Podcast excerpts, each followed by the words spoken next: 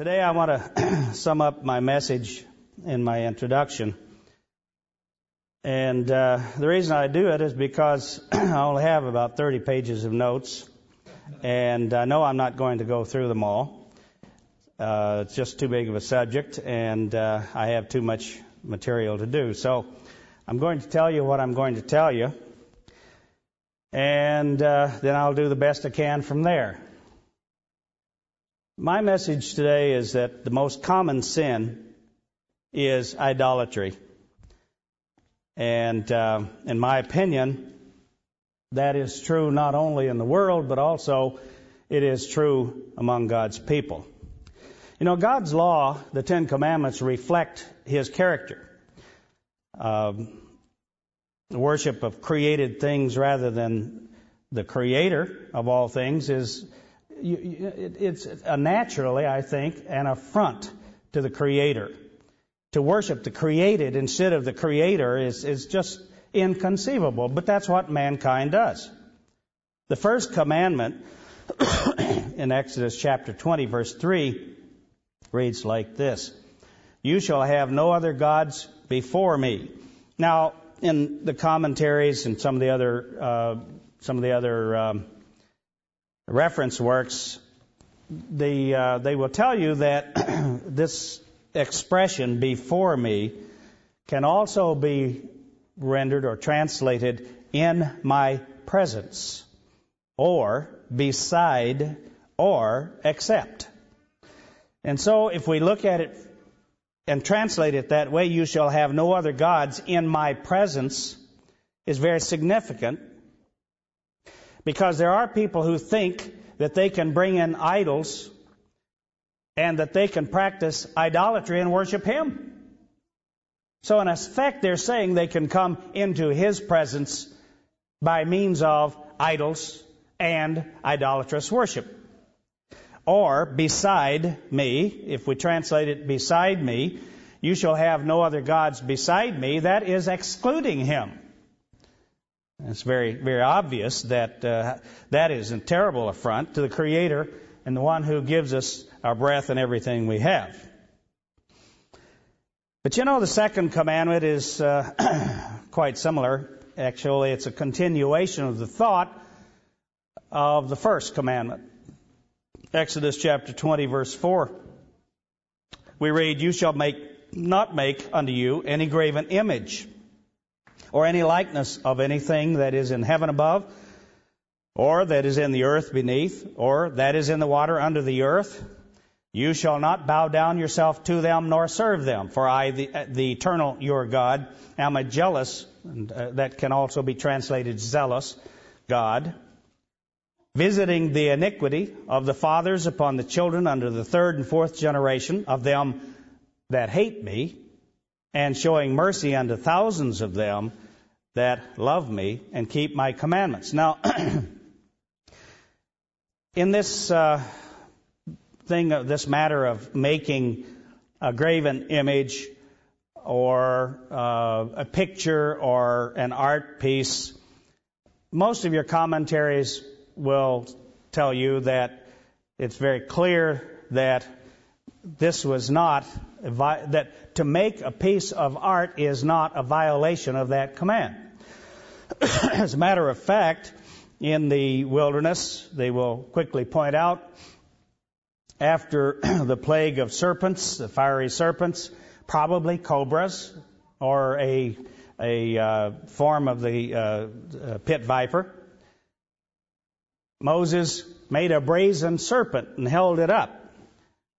And most commentaries will point to that and say, well, it's very clear that the making of an, an object of this sort for the purpose of art, or in that particular case for another purpose, is not a violation of this command.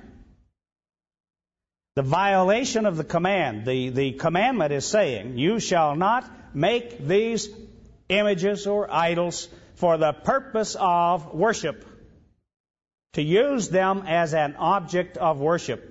In the case of the brazen serpent, I've read in a number of commentaries their explanation of why that serpent was uh, was used or why that serpent was uh, was made. And I don't agree. I don't agree with their conclusion. My my feeling is, and it's just my opinion, and I'm not trying to tell you that this is exact. Number one, the cobra was viewed as the, the, the symbol of power of royalty in Egypt, the, the symbol of the Pharaoh, and also as his, as his defender. And um, this, the uh, serpent, cobra, uh, again, was also used as a symbol of healing, just as it is, by the way, today with the staff of Asclepius, with the two serpents, or sometimes one, uh, twined about the staff, being a symbol of, uh, of medicine, the caduceus. and so there is this idea that that what Moses did was associating with the, the, the God of healing or with the symbol of power in Egypt. I think not. I think that the serpent symbolizes or symbolized in that instance the power and the influence which had caused them to sin and whereby they were punished with this plague of serpents biting them and destroying many of those people. And so I think that the lesson that God taught through Moses was here is the source of your idolatrous worship. This is the source, the serpent, Satan the devil, of your sin and, of course, of your punishment. items as symbols, items representing certain ideas or concepts have been used from time immemorial the sun, the moon, the stars, uh, animals, water creatures, and so on. but it is the use those things are put to, and when those items are set up as representation of God and as symbols which by which through which one can worship God, it becomes a violation of the second commandment.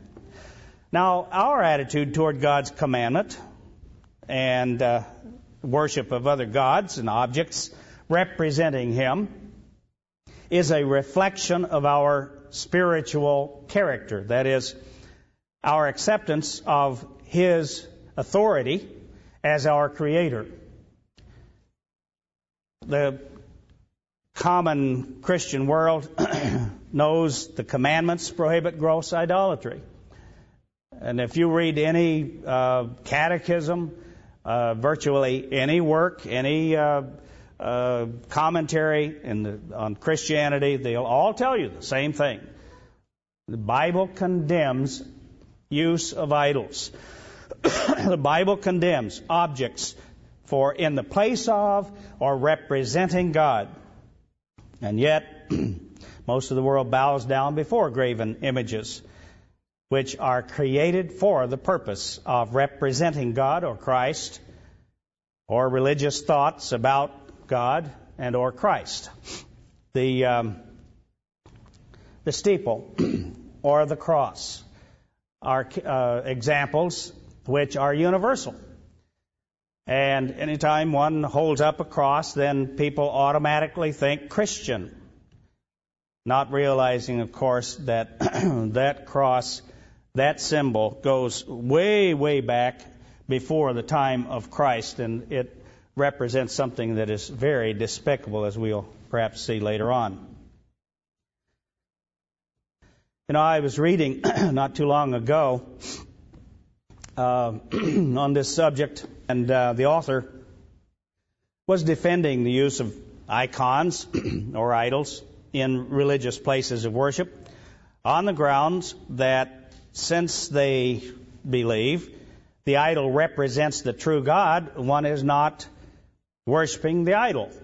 You're, you're looking through the object to God. and then I read other literature where people are, anthropologists are speaking of societies, of uh, civilizations, pagan civilizations, one might say. and uh, I read that they say that it is ignorant people who suppose that those civilizations were worshiping the object on that totem or that uh, that totem pole if you're in here in the Western world, as well as in the islands. They say that the exact same argument that Christians use to defend use of idols as representatives or representations of spiritual thoughts and of God, they say, oh no, we're not worshiping those, uh, they were not worshiping, I should say, those uh, objects of wood or stone, uh, those images. They were not worship, worshiping them as a God, but as a representation of their God. And so that same argument works for both the pagan world and the Christian world. But I don't think this answers the Old and New Testament scriptures condemning the use of images in worship. Let's go back to uh, Leviticus, the book of Leviticus, chapter 20, I believe it is.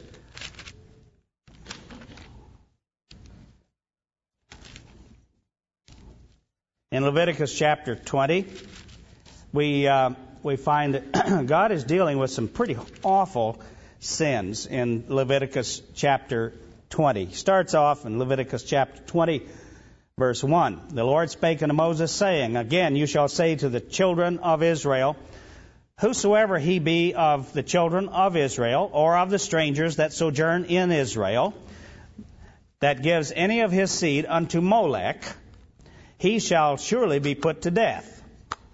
The people of the land shall stone him with stones, and I will set my face against that man, and I will cut him off from among his people, because he has given of his seed unto Molech.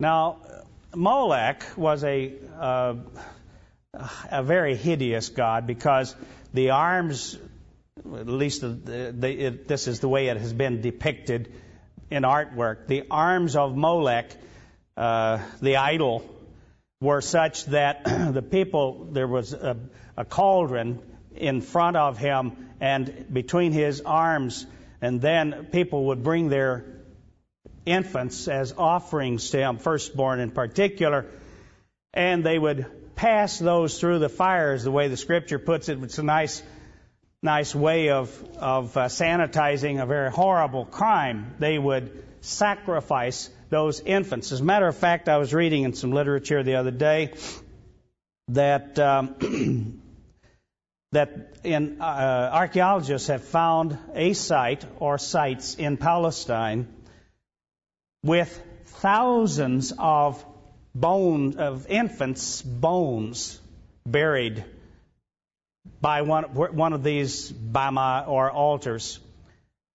And it is undeniable, absolutely undeniable, that these are the remains of children offered in sacrifice.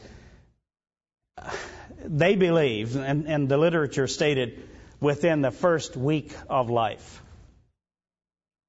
Tiny little babies sacrificed to Moloch.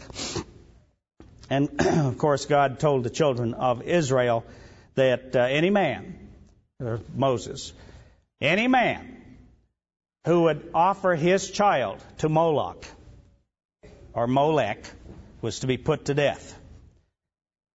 And he said, I will set my face against that man and will cut him off from among his people because he has given of his seed unto Molech to defile my sanctuary and to profane my holy name. Now, in that sense, God's sanctuary was the nation. God's sanctuary was the land. God's sanctuary was the entirety of the people. And this man would be defiling the whole by his conduct. And if the people of the land do any ways hide their eyes from the man when he gives of his seed unto Molech, and kill him not, then I will set my face against that man and against his family, and will cut him off. So if the people don't do it, God says, I will. And all that go a whoring after him to commit whoredom with Molech from among their people. And the soul that turns after such a, as have familiar spirits and after wizards, to go whoring after them. I will even set my face against that soul and will cut him off from among his people. What is the major bestseller of children's books today about? Witchcraft. And I don't know if you've seen any of the interviews with the author and her defense and of those who are interviewing her they, uh, it, it's enough to make one almost sick. Coming on down, though, after going through all of the terrible sins of the people of the land here in Leviticus chapter 20, some of which are unspeakable acts. God said in verse 22, If you therefore you therefore shall keep all my statutes and all my judgments and do them, that the land where I bring you to dwell therein spew you not out. And you shall not walk in the manners of the nations which I cast out before you, for they committed all these things, and therefore I abhorred them. But I have said unto you, You shall inherit their land, and I will give it unto you to possess a land that flows with milk and honey. I am the eternal your God, which have separated you from other people. they were to be distinct. They were to be different. now, when you are different, you stand out and you become essentially an object of ridicule and a target. And many people don't want to be different. Even many people who grew up in God's church have chosen not to be different and to go back out into the world and become like the rest of the world. And therefore they are committing idolatry.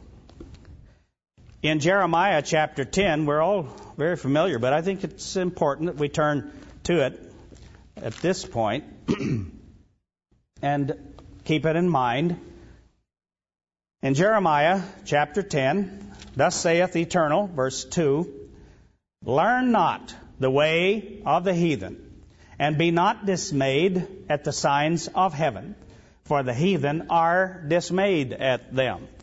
Now, in commentaries on the subject of idolatry, we are told that the objects of idolatry are essentially the heavenly bodies, such as the sun, moon, and the stars, and they are animal and creeping things. Animals on uh, land animals and creeping things.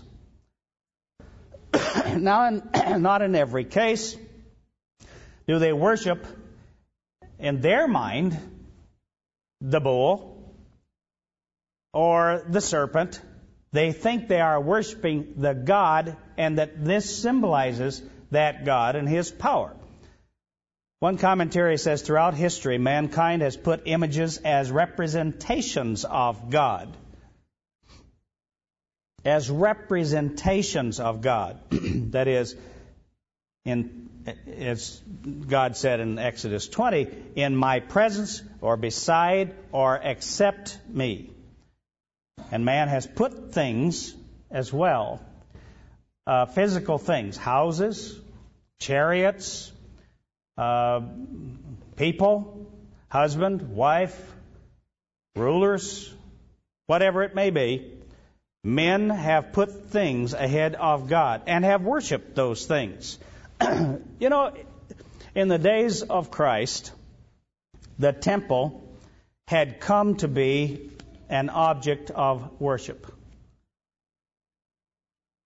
And I wouldn't be surprised if in uh, our day, a physical plant or buildings or grounds did not become an object of worship in the hearts and the eyes of many people. And for that reason, I suspect that God took those things away from his people.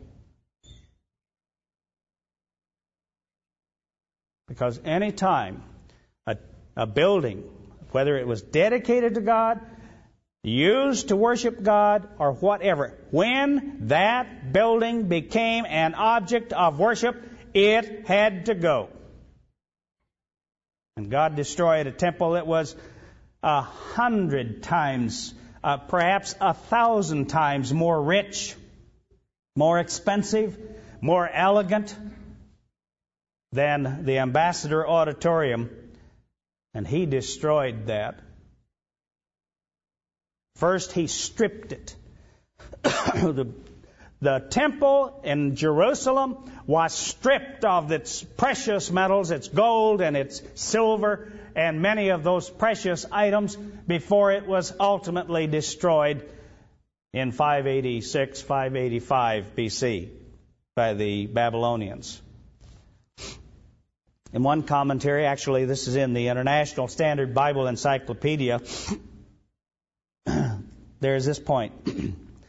Even earlier, he says, quote, than the Babylonian exile, the Hebrew prophets taught that God was not only superior to all other gods, but reigned alone as God, other deities being nonentities.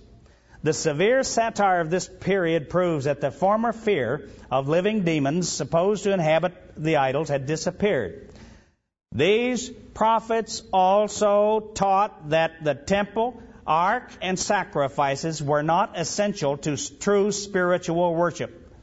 Example in Jeremiah 3:16, Amos 6:21 through 25.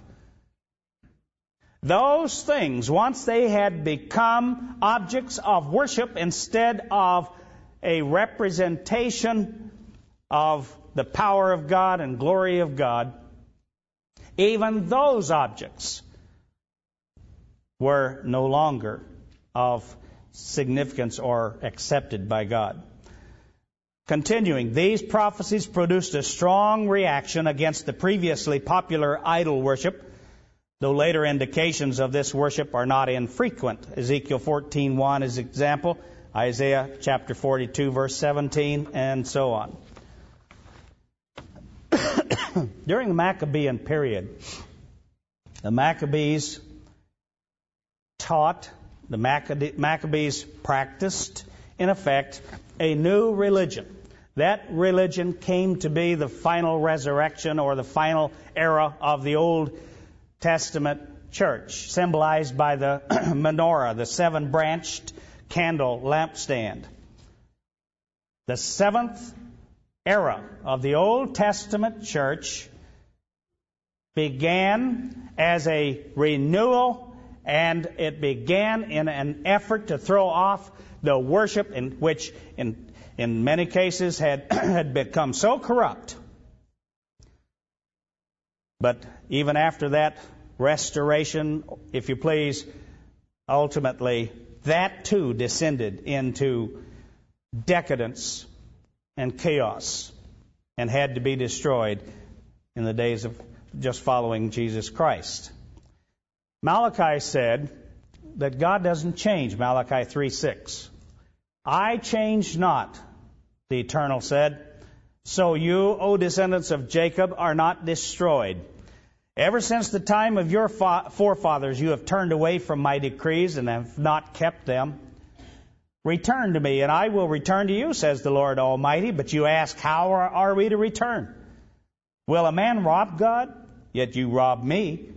But you ask, How do we rob you? In tithes and offerings, he answered. You are under a curse, the whole nation of you, because you are robbing me. Bring the whole tithe into the storehouse, and there may, that there may be food in my house. Test me in this, says the Lord Almighty, and see if I will not throw open the floodgates of heaven and pour out so much blessing that you will not have enough room for it. The New International Version translation. Idolatry was the common sin of Israel as a people when they were a unified nation and after they had broken into two independent nations of Judah and Israel. Idolatry is the most insidious and pernicious sin I know. It creeps into the mind and into the heart, and it is extremely deceitful.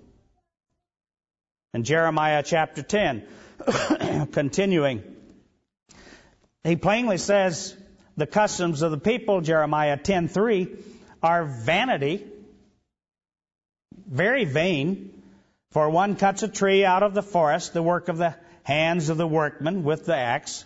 Of course, we are inclined to point to that as the uh, Christmas tree. Uh, critics say no, not so. However, there clearly was a tree cult, and it went back to ancient Assyria and Babylon. And that is undisputed. The use of a tree whether made in the form of a stock or as a live tree or shaped as an object, a human with a human uh, form attached to it or part of the human anatomy ta- attached to it is an ancient symbol that permeated the land of Israel and Palestine as they apostatized and became corrupt and worshiped their idols. They raised up these objects on every high hill as a representation of their God. In effect, they were insulting God. A revolting example and an insult to Almighty God. And Jeremiah speaks to this in Jeremiah chapter 17, verse 1. He continues, The sin of Judah is written with a pen. With the point of a diamond it is engraved on the tablet of their heart. Their sin was engraved in their hearts and on the horns of your altars. So even the, the altars which had been raised up as places of worship, while their children remember their altars and their wooden images.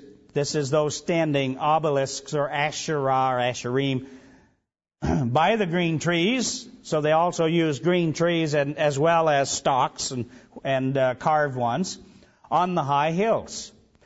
Oh, my mountain in the field, I will give as plunder your wealth, all your treasures, and your high places of sin within all your borders, and you even yourself shall go let go of your heritage which I gave you. And I will cause you to serve your enemies in the land which you do not know, for you have kindled a fire in my anger which shall burn forever. Thus says the Eternal, Cursed is the man who trusts in man and makes flesh his strength whose heart departs from the eternal. For he shall be like a shrub in the desert, and shall not see when good comes, but shall inhabit the parched places in the wilderness, in a salt land which is not inhabited. You know, I've crossed the, the Arabian desert. it's not a pleasant trip. Even in an air conditioned automobile, it's not a, a, a pleasant trip where the only thing you can see for miles and miles for hours is camel thorn. Nothing can eat it except apparently camels, and I guess some goats will eat it as well. And even that is, as he describes here, like a shrub in the desert. Blessed is the man, however, con- conversely, who trusts in the eternal and whose hope is the eternal. For he shall be like a tree planted by the waters, which spreads out its roots by the river, and will not fear when heat comes. When you go across the Arabian desert, there literally are no wells in some areas of the Arabian desert. There are no wells. There is no water under there. Or if it is, it is so deep they have not been able to recover it. But after you cross the Arabian desert, you come to the Euphrates River. And I'm talking of northern Arabia and uh, in Syria. And uh, when you come to the beautiful valley, you, you come across this tableland of desert and camel thorn. That's all the world there is. It's just enough moisture comes in the winter time to, to cause these things to come up and, and put on some some uh, vegetation and uh, blossom out, and and then it, the heat hits and they're just they're they're dead. They're gone. You come to a rift, and down below is this beautiful valley, well watered by the Euphrates River, like an oasis. This is the contrast Jeremiah is giving us here. I suspect he has seen this. He knew from experience, he, he had crossed this, I suspect. Don't know that, but I suspect that he, he had crossed it.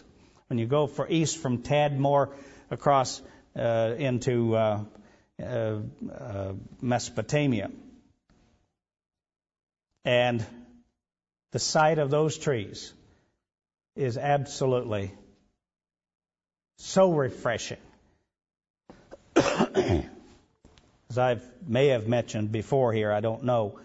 I spent a wonderful Sabbath in a garden on the Euphrates River, on the east side as it, as it is over in Mesopotamia side, but a beautiful garden. And it was uh, probably a hundred and oh, in the sun, it was probably 118 to 20 degrees.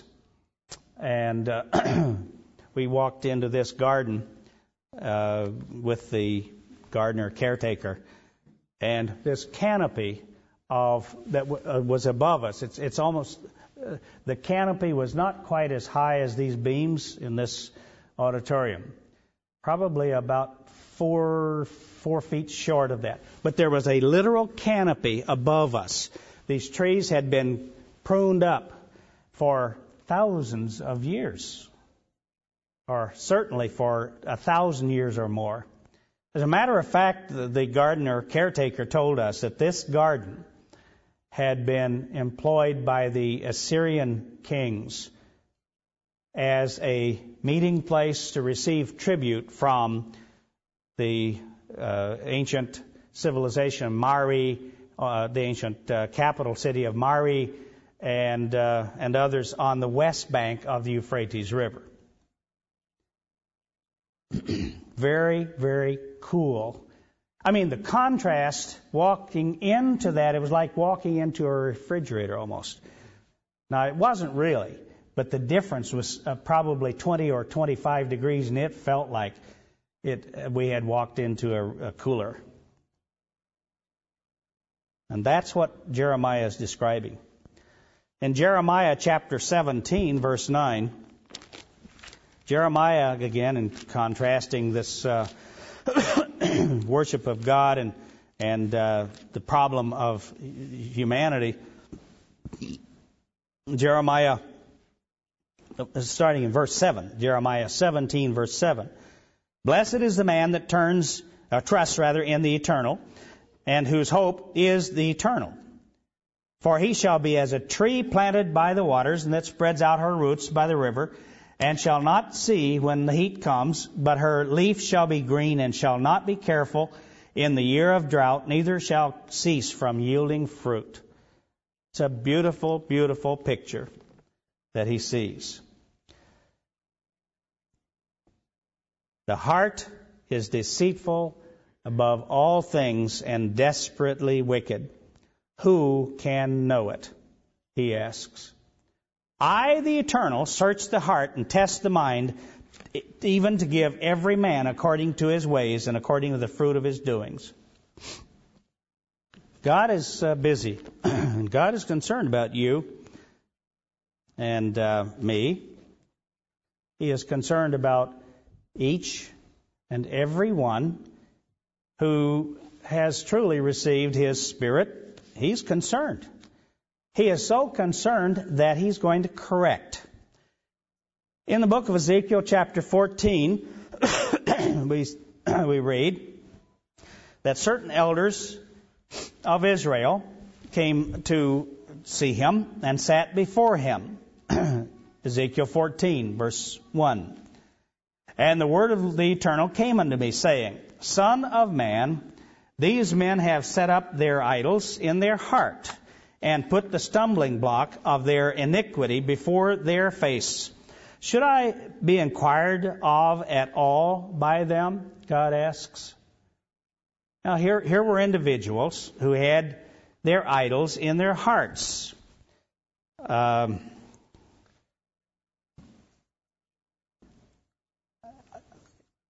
where, where does the idol originally come from, anyway? It has to do with something that's inside the heart. He told Jeremiah, You tell them. Say unto them, Thus says the eternal, the God, Lord God, every man of the house of Israel that sets up his idols in his heart and puts the stumbling block of his iniquity before his face and comes to the prophet. now, I, I understand from what he's saying here is that that they haven't removed it. This is what this is saying. They come to me and they have still got this idol or idols in their hearts and the stumbling block. And they come to the prophet and they ask, Well, what does the Lord say? So, he said, God said, I, the eternal, will answer him that comes according to the multitude of his idols. Now that's pretty, that's, I think that's well deserved, don't you? If he's got so many idols in his heart and he has not forsaken them, then the answer that he gets is going to be according to what's inside of his heart. Therefore say unto the house of Israel, Thus saith the eternal God, Repent and turn yourselves from your idols and turn away your faces from all your abominations. For every one of the house of Israel or of the stranger that sojourns in Israel, which separates himself from me and sets up his idols in his heart and puts his stumbling block of his iniquity before his face and comes to a prophet to inquire of him concerning me, the Lord will answer him by myself. Uh, I take it that that's that's that's almost like uh, calling him out at high noon. In effect, that's saying, He will meet me. He wants to hear from you, of me. I will meet him and take care of this chore. I, I kind of think that's what it amounts to. and I will set my face against that man and will make him a sign and a proverb, and I will cut him off from the midst of my people, and you shall know that I am the eternal. And if the prophet be deceived when he has spoken a thing, oh, it's even possible that that individual might come to the prophet and the prophet might respond. He said, And if the prophet be deceived when he has spoken a thing, I, the Lord, have deceived that prophet, and I will stretch out my hand upon him and will destroy him from the midst of my people Israel. And they shall bear the punishment of their iniquity, and the punishment of the prophet shall be even as the punishment of him that seeks unto him. If the prophet is presumptuous, the people are presumptuous, the people will not have the idols removed from within their heart, but they find a minister or a prophet or a priest who will go along with them and will speak to them. God says, like people, like priest that prophet will inherit the same as the people. You know, today we have in the church of God, I hear people all the time talking about all these hundreds of splits. You know, I'm not persuaded there are hundreds of splits. Are you persuaded that there are hundreds of splits in the church? I'm not. I think there are hundreds of individuals who have left the church. And I am not persuaded that the majority of the church is in one place. Rather, I am persuaded that there are individuals who are doing their own thing. And they are presumptuously doing their own thing. You know, I have known a number of individuals um, in my life, brief as it is, who had this burning desire to be a minister, to teach people. And that was so important to them. You know what that is? You know what that tells me?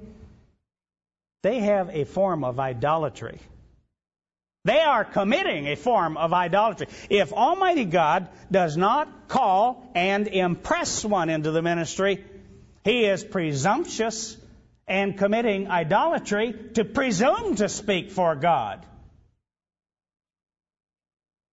And we have seen an awful lot of, of people who have presumed to speak for God. They were not appointed, they were not called, they presumed to speak for God.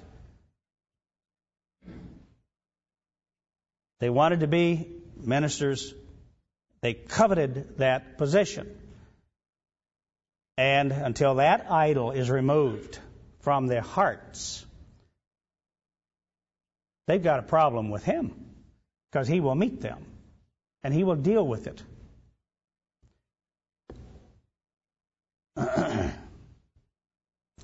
You know, I, I've, I'm almost ashamed to tell you this, but when I was in high school, one of my brothers, who you may have met at some time, was uh, trying to uh, persuade me to go to Ambassador College, and I had a kind of a, an attitude that, well, I had had about enough of school. Twelve years was enough for anybody in those days, I thought. And so I was resisting that. And uh, then I had other friends from college or met other students who uh, who also pressured me to go to Ambassador College, and and I resisted. And uh, you know why? Because I thought at that time there I had three brothers in the ministry, and I thought three was quite enough out of one family. And I didn't want to be the fourth. And look what happened to me. Let me tell you, I had a, another desire. my God, my idol, was to get out and make money and to have an exciting life. You don't do that in the ministry, in case you don't know that. Now, you know, I mean, I suppose there are people who do, but I, I don't. I don't think that. Uh, I think that there are ways to make money, more money, by people who are are who have drive and and who who have ability that far exceeds that of being in the work of God in any position. I uh, I was just reading. Uh, I was just reading somewhere of the the salaries of certain people who are leaving their offices in Washington D.C. as a result of this recent uh, election. People who are making two and three hundred thousand dollars a year, staff people. Incredible to me. That's an awful lot of money. But there are people who make it, and I don't envy them. My point is simply this that there have been and there are people today who will presume to speak for God And for whatever reason, I, I'm not sure, but I think it's because they feel like that gives power or that that gives some prestige and some standing in the eyes of people. Well, you know, I've learned a lesson. I really have learned not to be too worried about what people think about me. Because I've learned they just don't. Anytime we think people are thinking about us, we're pretty puffed up inside. Because when you're out of sight, when I'm out of sight, you don't even think about me. And I know it. Unless you want to talk about how rotten the sermon was today or, or, or something of that sort. People are so consumed by their own personal lives and, and, and getting along and making ends meet and, and, and all the rest. They're not concerned about me. Who am I? It's a lesson I have learned. And yet, there are people who think. I saw this this past week. I, I read some some incredible anonymous posts directed at one of the ministers that were sent to me. And I would not repeat the stuff that was said about the minister. So much for image. God asked through Ezekiel, Ezekiel chapter 7. Let's turn back there.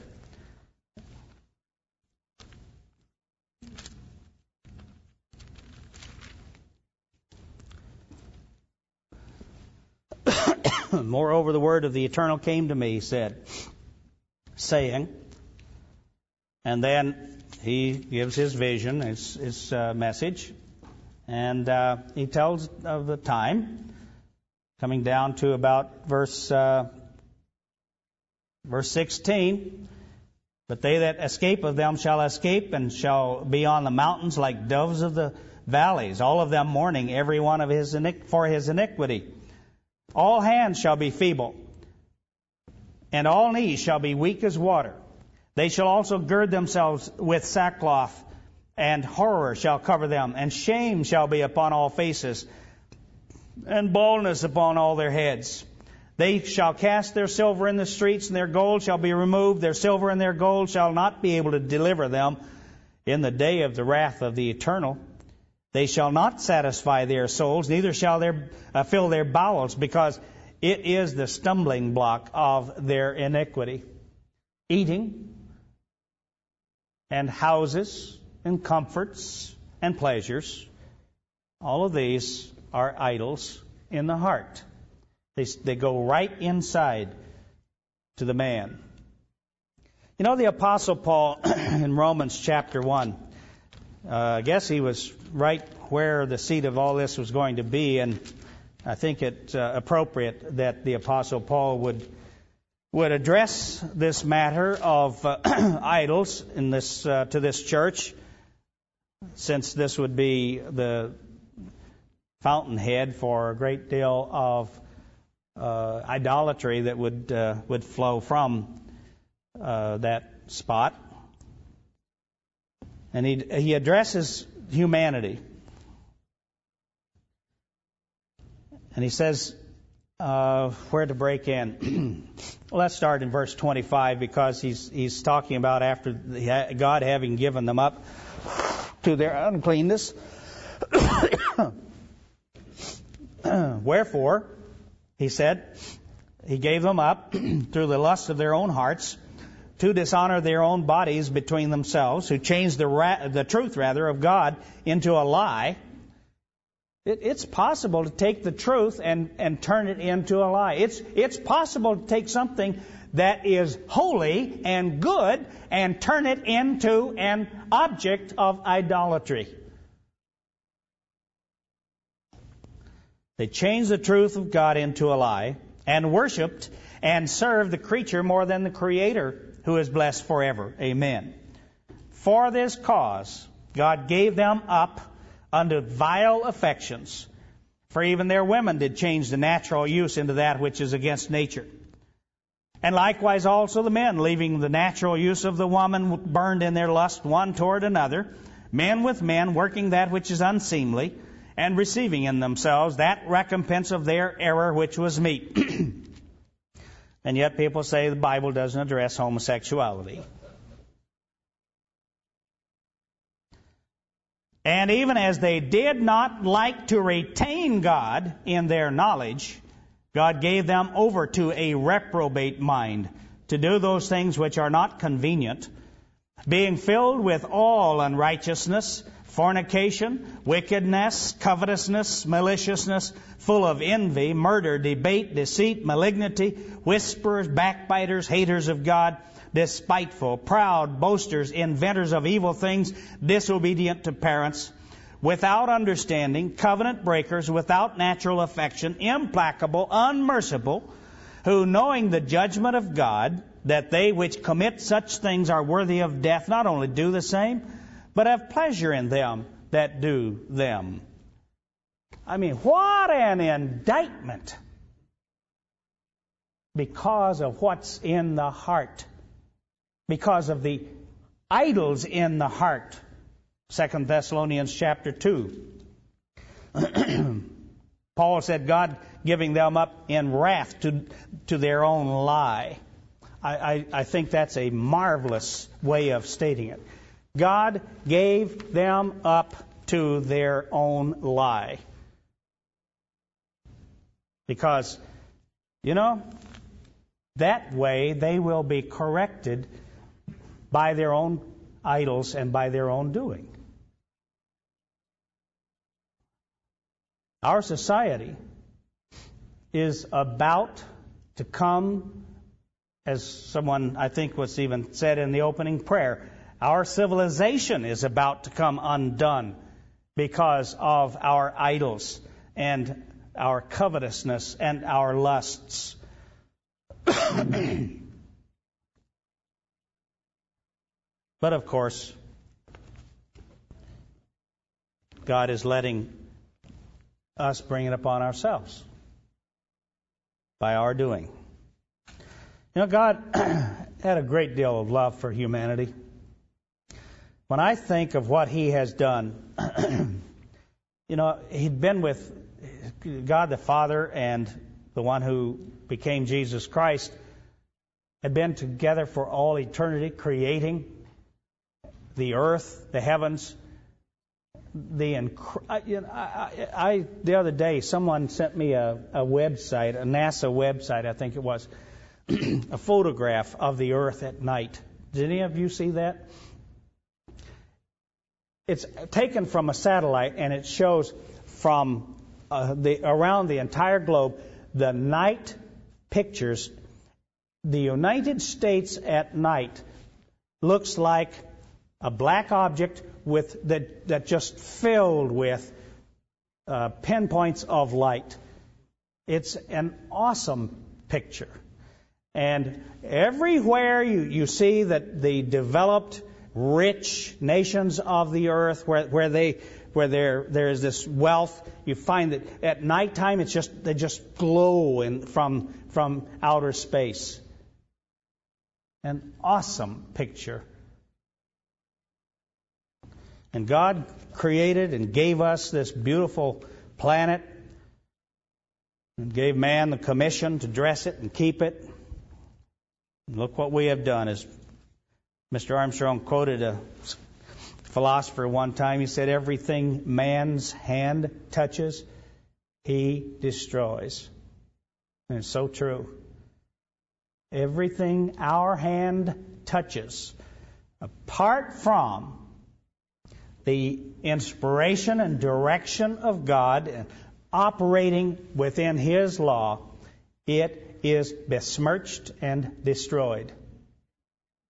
Because inside of our hearts, naturally, there are these idols, this idolatry, this looking to something other than to Almighty God, the Creator.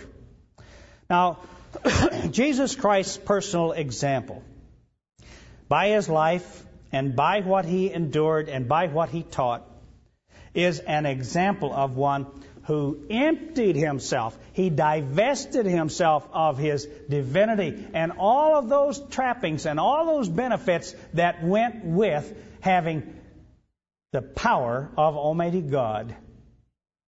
And he gave that up for you and me and for all of humanity out there. Incredible. And, and he has known how rotten and how filthy humanity is because he created and observed. It's just mind boggling. Jesus Christ made an observation in Luke chapter 16, I think it is. if, though, if a man is faithful in that which is least, he'll be faithful also in that which is much. And he that is unjust, check this. I think that's Luke, Luke chapter 16. Luke 16, verse 10. And he that is un- unjust in the least is unjust also in the much. You know, God, God has put us here to let us demonstrate what is inside the heart. Now, He has said, um, This earth is yours and all the, the bounty, except 10% of it is mine. And, and you, get, you pay it to me. You pay it back. You give it back.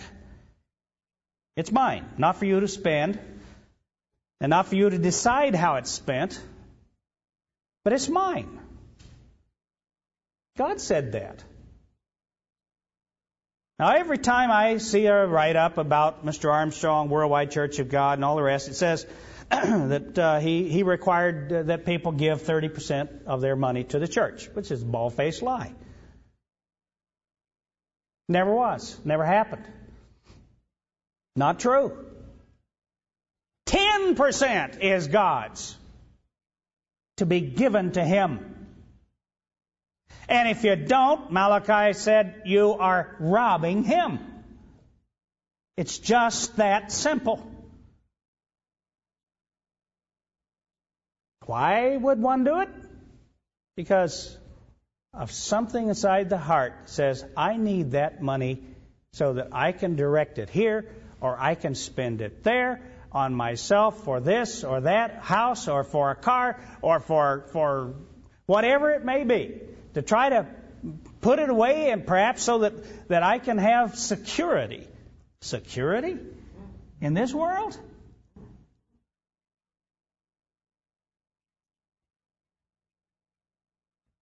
Now, he also said you save 10% so that you can come to meet him and worship him and learn how to respect him because that's what that Hebrew word that is translated in the old King James English fear is all about. It is learning how to respect God. Instead of all of these things that we naturally desire and lust after so much.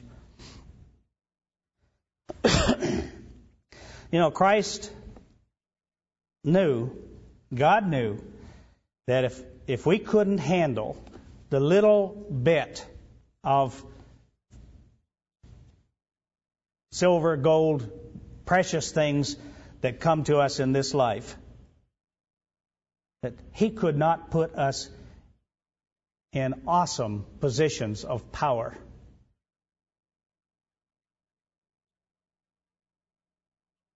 So he said, If you therefore have not been faithful in the unrighteous mammon, who will commit to your trust the true riches?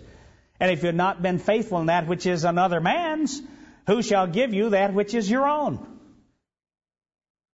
Now, I, in directing the, the ministry in church administration, I, I, I'm aware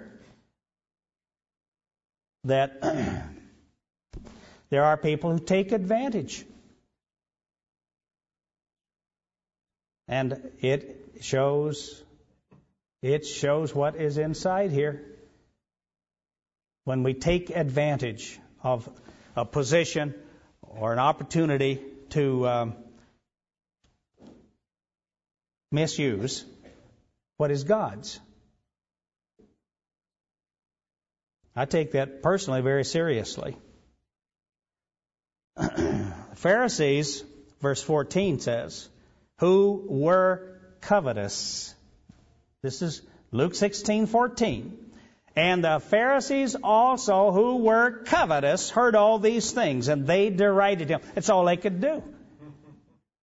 They had to try to somehow salve their conscience and salve their feelings and cover up for what, what they were feeling because they were guilty. And so what did they, they do? They derided him. And he said unto them, You are they which justify yourselves before men, but God knows your heart, so don't try to fool him. For that which is highly esteemed among men is abomination in the sight of God.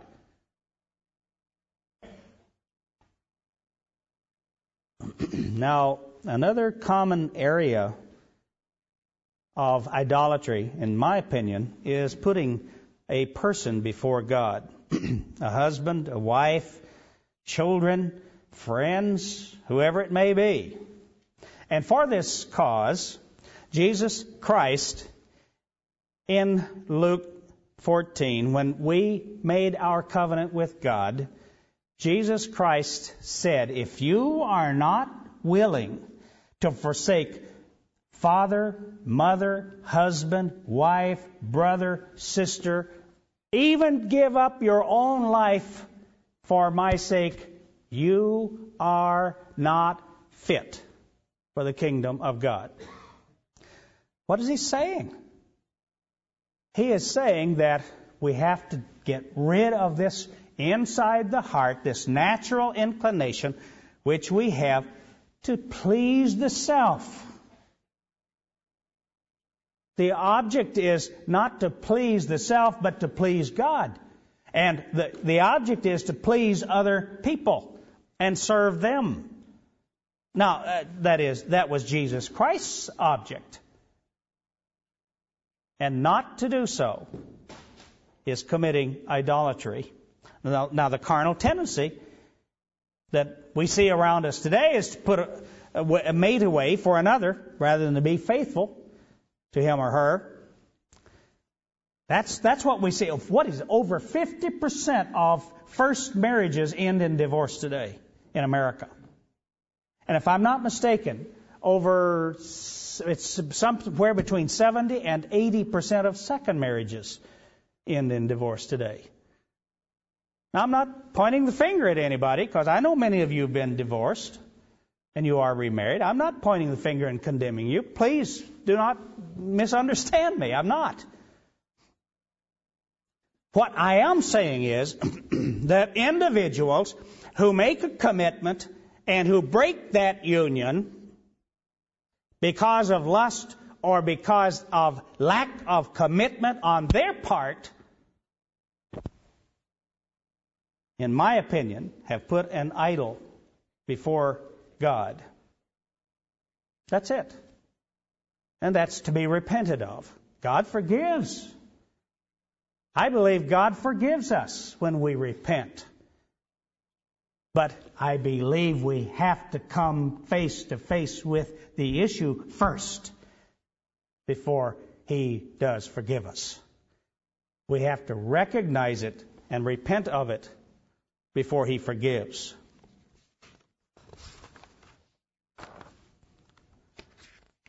Jesus Christ came to serve. And he did not come to be served. He emptied himself in order to serve. Now, I understand his example is, is something you and I cannot duplicate. We don't have it in us. But he in us can help us at least eliminate this self centeredness, this selfishness that exists which is idolatry because it is putting ourself before God. you know, in my opinion, I, I may be wrong. God knows. I don't.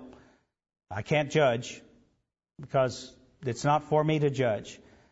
But I think that we in God's church who have been given God's Spirit have a problem in our manner of observing the first and second commandments. Because I don't think we have looked inside and associated some of our selfishness and some of our self-centeredness and some of our actions and way of doing business with one another as being idolatry. Let me give you an example. Let's say I'm your boss. I have power over you. and I have an opinion. And that opinion is that you have to drive Plymouths. You can't drive Chryslers. You can't drive BMWs. You cannot drive Mercedes. You can't drive a Cadillac. You've got to drive Plymouths because that's God's way. Now, God doesn't say that. I defy anybody to tell me in there what kind of a chariot. Out, outside of a fiery chariot, the only chariot I know of is a fiery one, and I don't think you want to ride in one of those.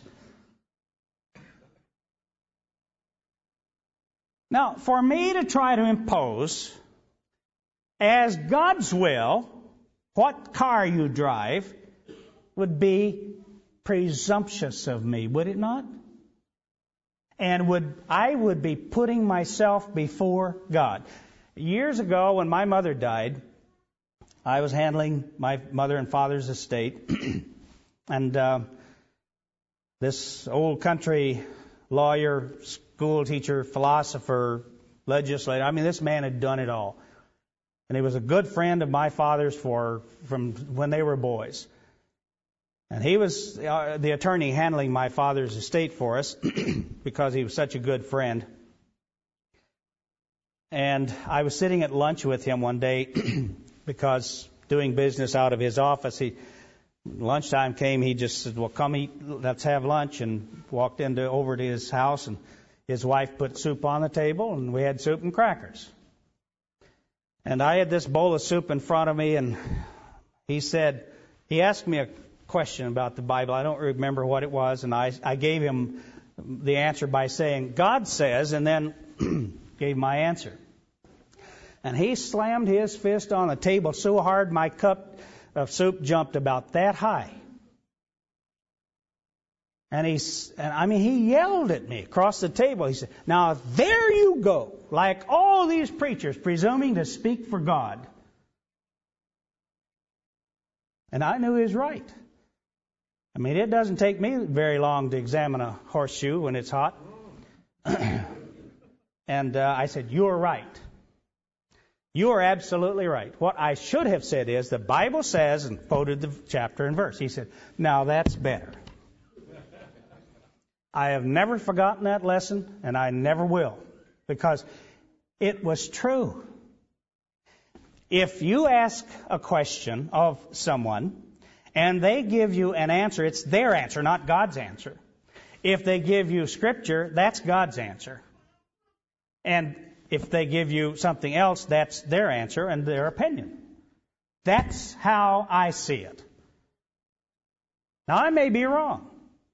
And I'd like for somebody to show me if I'm wrong.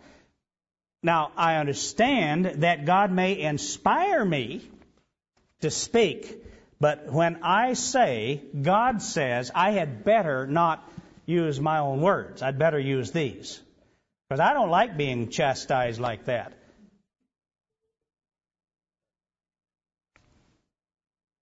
There are three broad categories of people in the world. You know, there are believers, and Daniel 11 speaks of those. They do exploits. They're doers. They are achievers. There, there are believers, as described in Daniel 11:32, who do exploits, and they are doing the work of God. And then there are unbelievers, and those are people who are ignorant. They don't know what's going on. They don't have a clue. They don't have an understanding. So, okay, those people, the billions of them out there, have no knowledge of God, so we need to try to approach them and, and uh, wake them up if they will be. And then there is a third category. of those who deny God. And you know what? they aren't worth too much time because you can't wake them up. They deny God, they're unworthy. I'm not saying that you don't try, but I'm just saying those who deny God, the scripture says they are fools. The fool has said in his heart, There is no God. Repeatedly. Psalm 14:1, Psalm 53:1. The fool has said in his heart, There is no God. They have an idol in their heart, and you will not dislodge and remove that one. But for those who are believers, those who are producers, I believe you point it out to them and they want to do something about it. Satan has developed a form of idolatry among believers that's very subtle. He seduces us into setting ourselves up and judging others by ourselves. Now, you tell me, you tell me if that is biblical. Can you think of a scripture where God says, I want you to judge people by your standard of righteousness? You show me that so that I can then correct my thinking, because I don't see it. It just isn't in the book. How do we judge people? And what do we do? Well, we don't just openly say, well, you look at me because I'm perfect, and so therefore, if you just follow my example, you'll, you'll be okay. No, we, we presume to use Paul's words follow me as I follow Christ. But we emphasize follow me if we're not careful. Now, I understand that we are to follow leadership following Christ. But be very careful. We, as members of the body of Christ who have God's Spirit, when we are dealing with other people out there, we must be very careful not to convey to them, you follow me because I'm, I've got it right that self-righteous spirit. It's, it's idolatrous, in my opinion. I would rather see you say, you follow Christ's example and cite the chapter and verse. You know that's what Jesus did throughout his ministry? Time and again, when Jesus Christ did something, he said, You give the glory to the Father. He always pointed toward the Father. He never presumed to take the praise to himself. Not that I see it. Now, how do we do it? Well, we do it by directly, at least, by abusive control. People who are into controlling people. Controlling is a form of abuse. We do it indirectly by manipulative controlling. And we do it by speaking evil of other persons. This is wrong. This, in my opinion, is idolatrous. It is a form of idolatry. We are setting ourselves up as judge of other people. Jesus Christ said, Judge not that you be not judged. He said, Who, who are you to judge another man's servant? And he said, Paul, through Paul, judge nothing before the time. I know we can justify by pointing toward Paul and, and, and using Paul's statement as uh, you follow me as I follow Christ. but I think the Apostle Paul was saying with emphasis, you follow Christ. And when I'm following Christ, you can follow me. In effect. John 14, verse 10. Jesus said, Believe you that I am in the Father, and the Father in me. The words that I speak unto you, I speak not of myself, but the Father that dwells in me. He does the works. And this is consistent with the example of Jesus Christ throughout his ministry and his teaching. He always pointed to the Father. I won't go through all this, the scriptures, but again and again and again, Jesus Christ pointed toward the Father. now, I do detect at, at the time of the final Passover, when Jesus knew his hour had come, and Jesus knew that, that he was about to suffer death and to go to the Father. Then he did begin to point the disciples to himself. You notice that? He began because very soon now, Jesus Christ was going to be God again. I, I am not persuaded of this statement that I've heard used uh, particularly in the nature of God talk. Fully God, fully man. I, I'm not. I don't know for sure what the answer to that that is. I know this: he was fully human because he died. But I I read that he emptied himself of his divinity, and I read that he was tempted in all points, like as we, and with God, there isn't even any temptation. So therefore, how could he have been, quote, fully God, end quote? I ask. Um, but there are some, it's one of those questions that does need to be researched a bit, perhaps. now let me go over a few forms of idolatry. In conclusion, since time is about to run out. And um,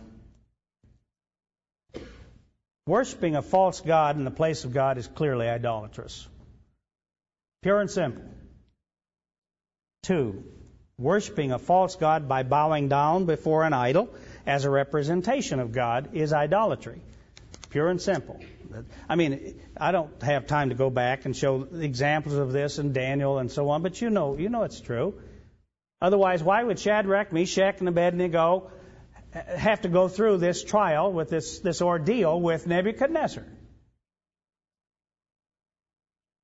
So therefore, using an idol as a representation of God,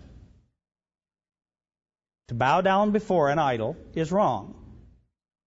Three, putting a person in the place of God is wrong. Jesus always pointed to the Father because the Father was God. Four, putting one's self, that is ego. You know, how many of the words that have self in them do you know have a real good connotation? Selfish, self centered. I mean, all those are real good attributes of human beings, aren't they? Self centeredness and selfishness. Selfless is a good word, but uh, not too often do we practice selflessness. Putting oneself then, or ego, before God is idolatry. Putting one's own thoughts about God out there as God's thoughts, I believe, is idolatry. And it uh, doesn't matter who you are.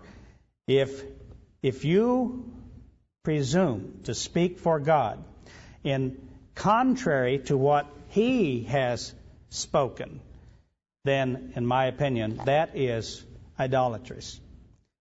Putting one's opinions, judgments, and actions before others as God's will, apart from and contrary to the Word of God, is presumptuous and idolatrous. And imposing one's will by force as the will of God is idolatrous. I was just reading Bede's Ecclesiastical History uh, again. I, I, read that many years ago, and I, I was always amused by Bede's characterization of the, the church in England. he said, and, uh, and I have to paraphrase a whole lot, but he talks about the Scots, and when the Scots, uh, I mean, you never know. He, he, he's sometimes talking about the Irish. Uh, I presume the Northern Irish.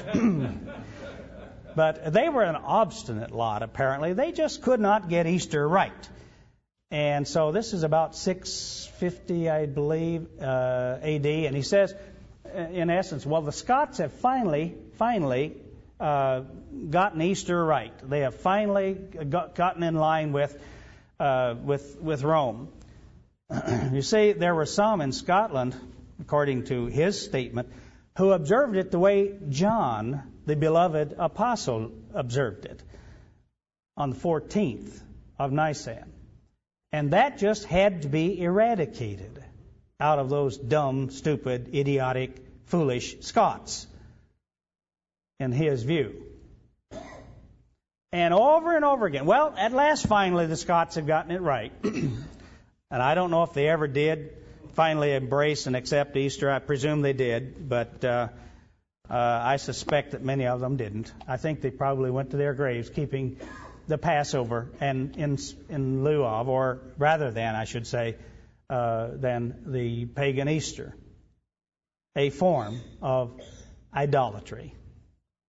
God has called us to empty ourselves of our vanity. He is, he is, he wants us to focus on Him and on His way and get rid of the selfishness and the ego that motivates the human mind and the human heart. In a research on the subject of practices, idolatrous practices historically, you find that they, they will tell you that the use of idols goes so far back that they cannot discern whether it was initially a religious urge or some other kind of an, uh, a motive that drove the early practitioners of the use of idols. A psychological need. As a matter of fact, one scholar says he thinks that, or thought, that it was a form of play, just as little children who played with dolls and, and other uh, toys, that these were, these were just manifestations of adults who grew up and they still had to have their dolls. They clung to their dolls and they wanted to play with their dolls. And then they thought of ways that they could worship God through playing with their dolls. I don't think so. I think it all goes back to what was put into the heart of the man and the woman when they succumbed to the inspiration, temptation of Satan the devil in the garden. And from that time on, man has loved the idols in his heart.